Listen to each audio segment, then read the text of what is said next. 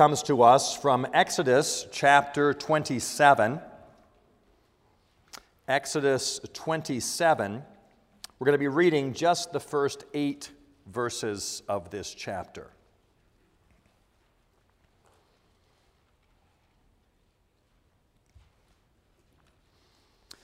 Exodus 27, beginning at verse 1, what we hear now is God's word. You shall make the altar of acacia wood, five cubits long and five cubits broad. The altar shall be square, and its height shall be three cubits.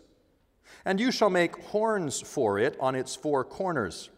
Its horns shall be of one piece with it and you shall overlay it with bronze. You shall make pots for it to receive its ashes, and shovels, and basins, and forks, and fire pans. You shall make all its utensils of bronze. You shall also make for it a grating, a network of bronze, and on the net you shall make four bronze rings at its four corners. And you shall set it under the ledge of the altar so that the net extends halfway down the altar. You shall make poles for the altar, poles of acacia wood, and overlay them with bronze. And the poles shall be put through the rings, so that the poles are on two sides of the altar when it is carried. You shall make it hollow with boards. As it has been shown you on the mountain, so shall it be made. Here we end the reading of God's holy word. Well, last time we began a new series of sermons, which I am entitling Christ and the Tabernacle. We're going to look together at the Old Testament tabernacle and its furnishings and show how they shed light upon the work of Christ. Uh, we talked about the tabernacle last time, children, as the place where God would dwell, the place where God dwells.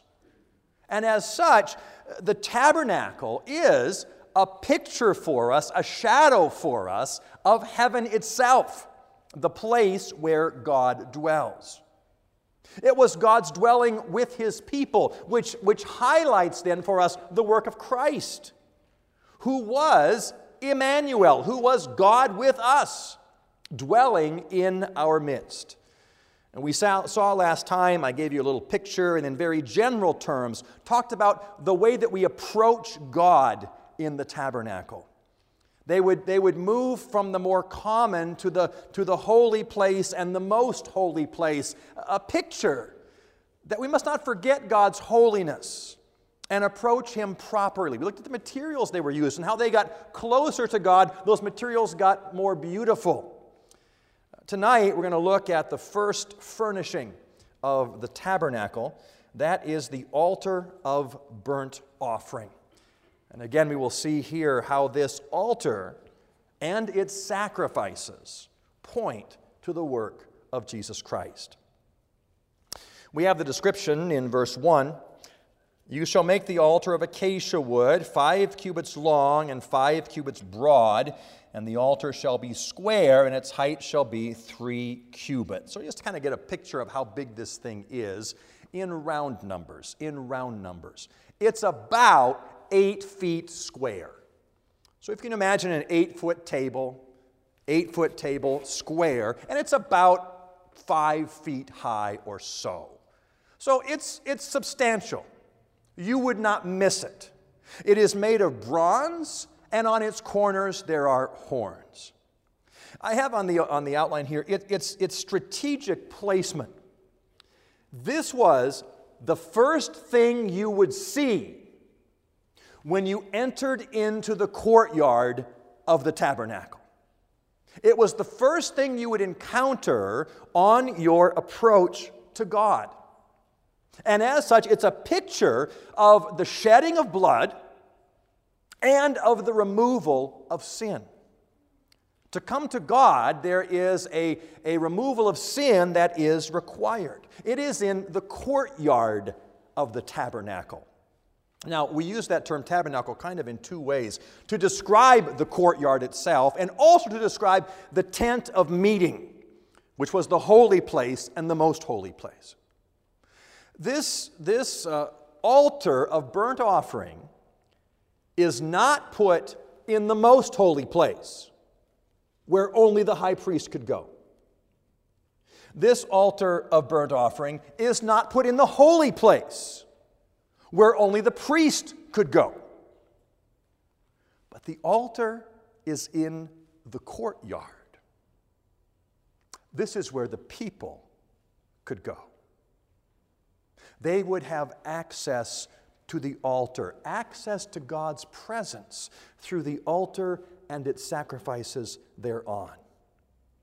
The, the picture of the removal of sin, the shedding of blood, was not just for the priest, was not just for the high priest, but it was for all Israel. This was the first thing they would encounter as they entered the courtyard of the tabernacle. It was not inside the, the tent of meeting, and it was not outside in the camp. It was in the courtyard where only the people of God could go. In the camp, there could be various people traveling through, various Gentiles, various nations coming through. They would not have access. The altar for burnt offering was in the courtyard, a place where only God's people had access. It was, it was a discriminating altar. It wasn't for everyone in the camp who happened to come by. It was an altar for the people of God. Its strategic placement, the altar of burnt offering in the courtyard of the tabernacle. And on this altar, of course, they would offer sacrifices. If you have your Bibles open yet, you may want to turn to Leviticus chapter 4. There it describes the sacrifices at the altar.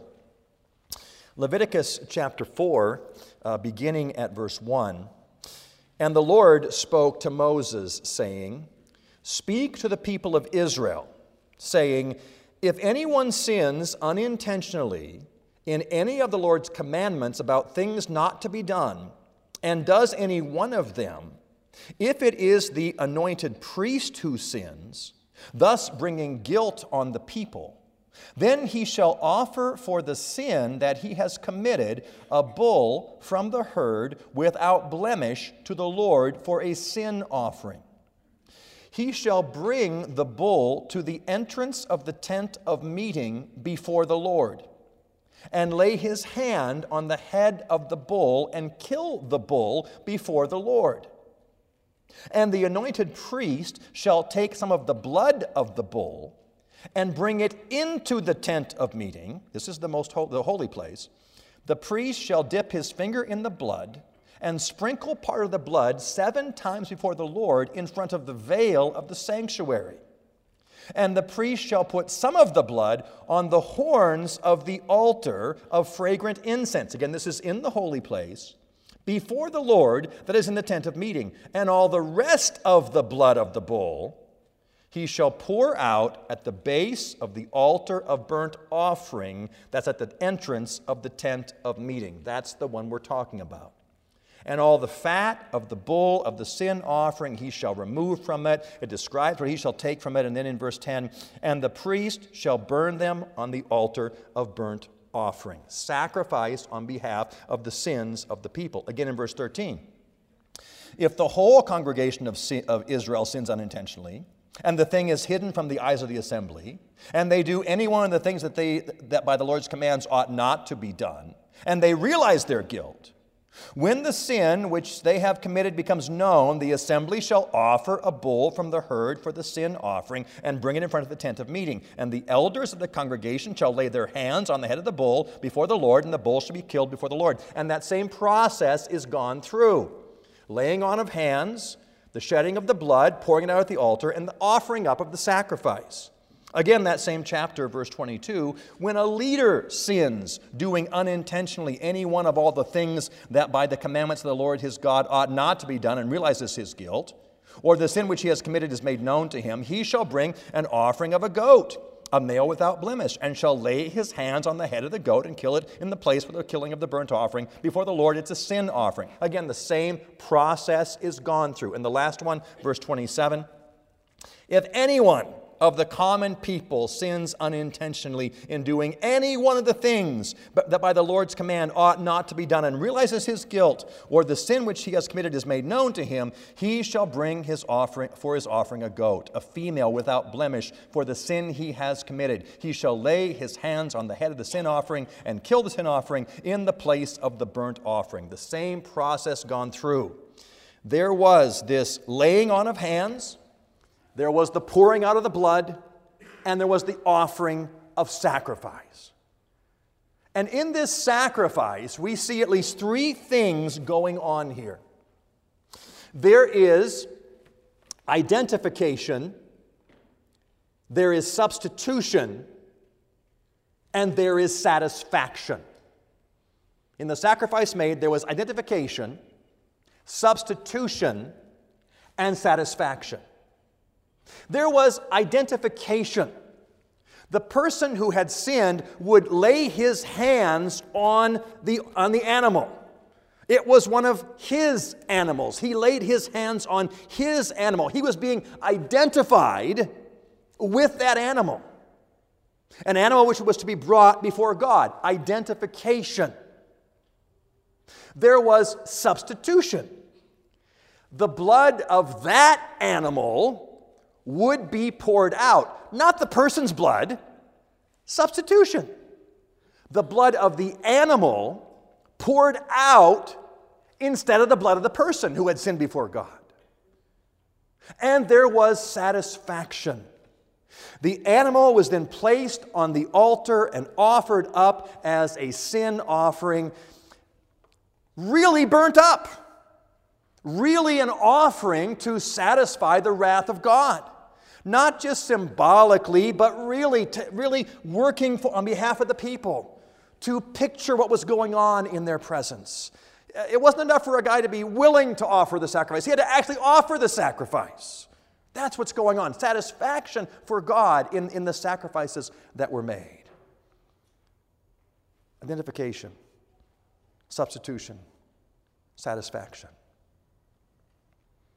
And so we see how how beautifully this pictures the work of Jesus Christ. The same three principles at work. Jesus Christ comes to offer himself as a sacrifice. For whom does he die?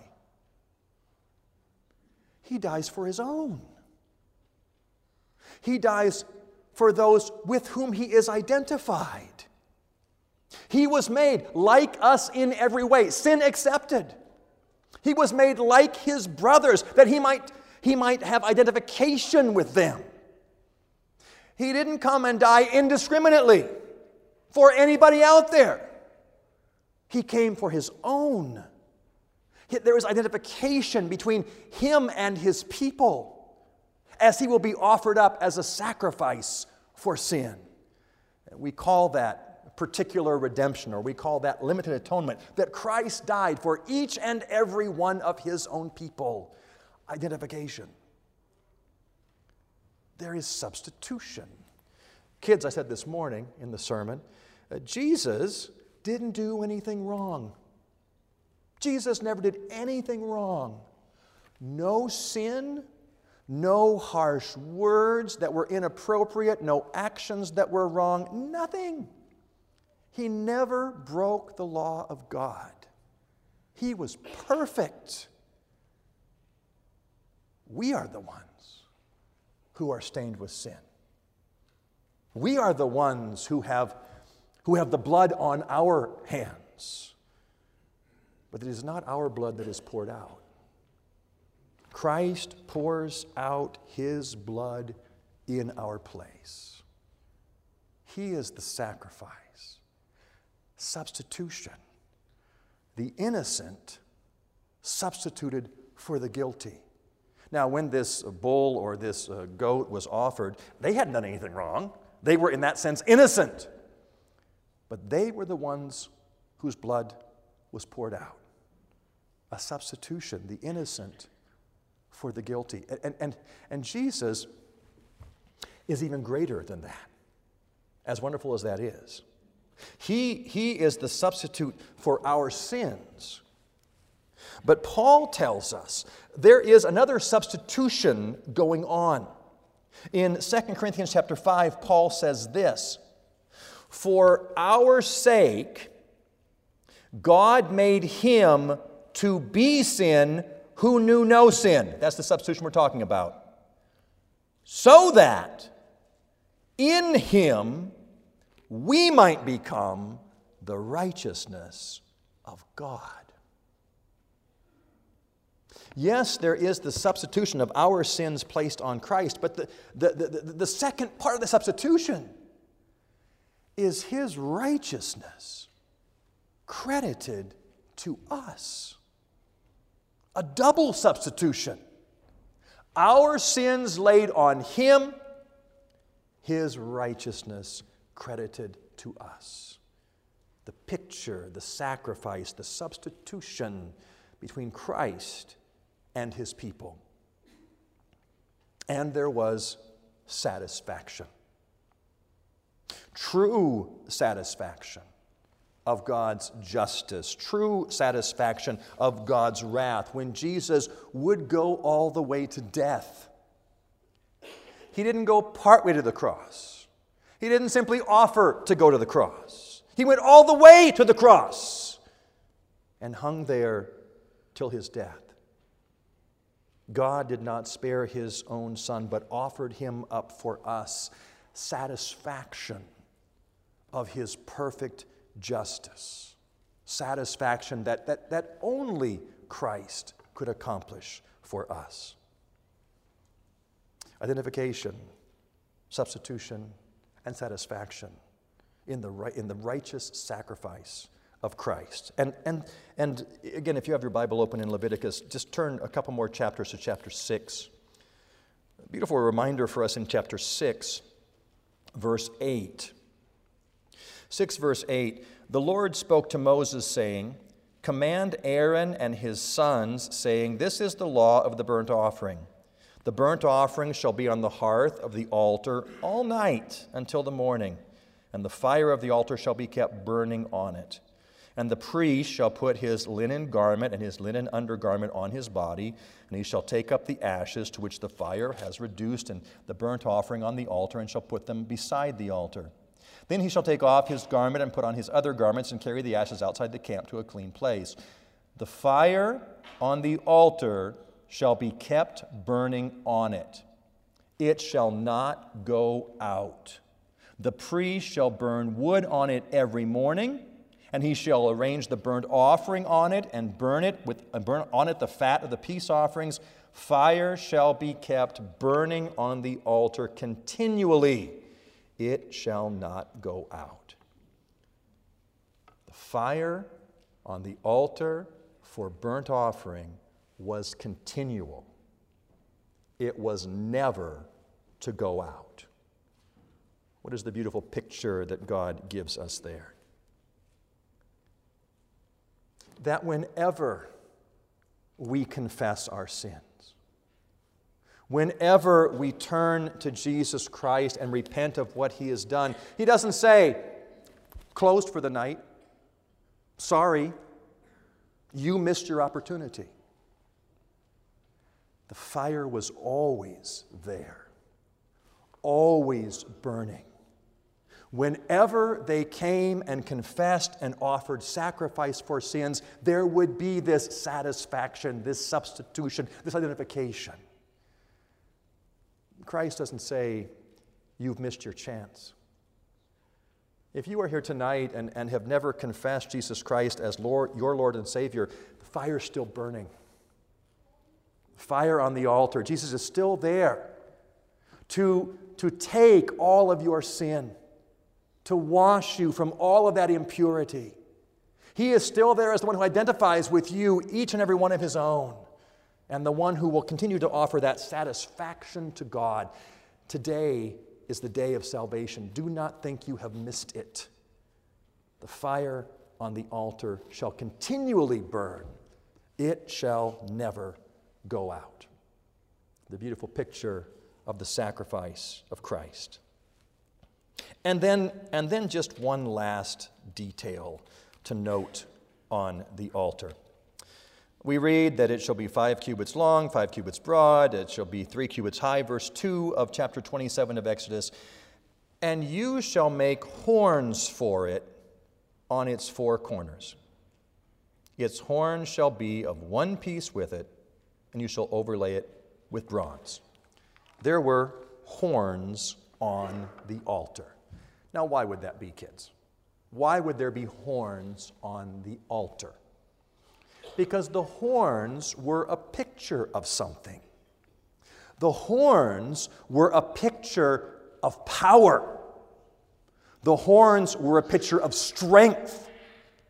In the Old Testament, we have those pictures of the horns being, being something powerful. Powerful to not only remove their sin, but powerful to protect the people of God. In the altar, in the horns of the altar, there was a provision for protection. Again, from Exodus, just going back a couple uh, pages to Exodus 21, we read in Exodus 21, verse 12 Whoever strikes a man so that he dies shall be put to death. But if he did not lie in wait for him, but God let him fall into his hand, then I will appoint for you a place to which he may flee. But if a man willfully attacks another by cunning, you shall take him from my altar that he may die. If someone killed someone unintentionally, they could flee to the altar. They could hold on to the horns of the altar. And there they were protected. We have this in the story when, uh, when Solomon is becoming king. You don't have to turn for this one. Solomon's becoming king, and, and Adonijah is kind of opposing him yet. And in 1 Kings uh, chapter 1, we read this. Saul's declared king. Then all the guests of Adonijah trembled and rose, and each went his own way. And Adonijah feared Solomon. So he arose and went and took hold of the horns of the altar. But it was told Solomon, Behold, Adonijah flees King Solomon, for behold, he has laid hold of the horns of the altar, saying, Let King Solomon swear to me first, he will not put his servant to death by the sword. He fled to the altar for protection, holding on to the horns, being taken under the protection of God. That's what Christ does for us as well. We live under his protection. How does Christ protect us? He protects us through his word and by his spirit. His word, which is that, that, that, that, that perfect way to live, that perfect path of righteousness to, to follow after Christ, living and walking in His ways, to be protected. Uh, if you want to be protected from the sins of the world, then don't walk like the world does, but flee to Christ. Hold on to Him, and He, by His word and Spirit, protect us by leading and guiding and directing us in paths of righteousness, living in the shadow of the altar living holding on to the horns, knowing Jesus Christ protects us by word and spirit every day of our lives. The psalm speaks about that. We read about that in Psalm 91, Psalm 84, fleeing to the altar. All of these pictures of Christ's sacrifice for sin, what he has done to remove the offense before God, satisfy his wrath. But then we cling to him. We cling to him by faith and walk under the shadow of His protection day after day after day. The altar of burnt offering. The first thing they would see entering the presence of God, reminding them sin had to be dealt with. Sin that was dealt with by identification, by substitution, by satisfaction, and having our sins removed. Now, now clinging to Christ, who by his word and spirit continues to, to protect his people today and every day.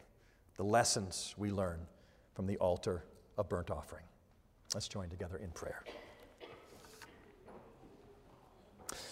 Lord God, we thank you for the beautiful pictures you give us in the Old Testament. Beautiful descriptions of that place in which sacrifice was made, but beyond beautiful in that they point us to Christ and who He is and what He has done for us. Lord God, help us ever to flee to Him, to flee to Him for the forgiveness of our sins, and to hold on to Him who will by his word and spirit direct and protect us. Lord God, thank you for the work of your Son, Jesus Christ, a work that, that removes our offense before you and that allows us to live in a way that is pleasing to you. Hear us, O God, for Jesus' sake. Amen.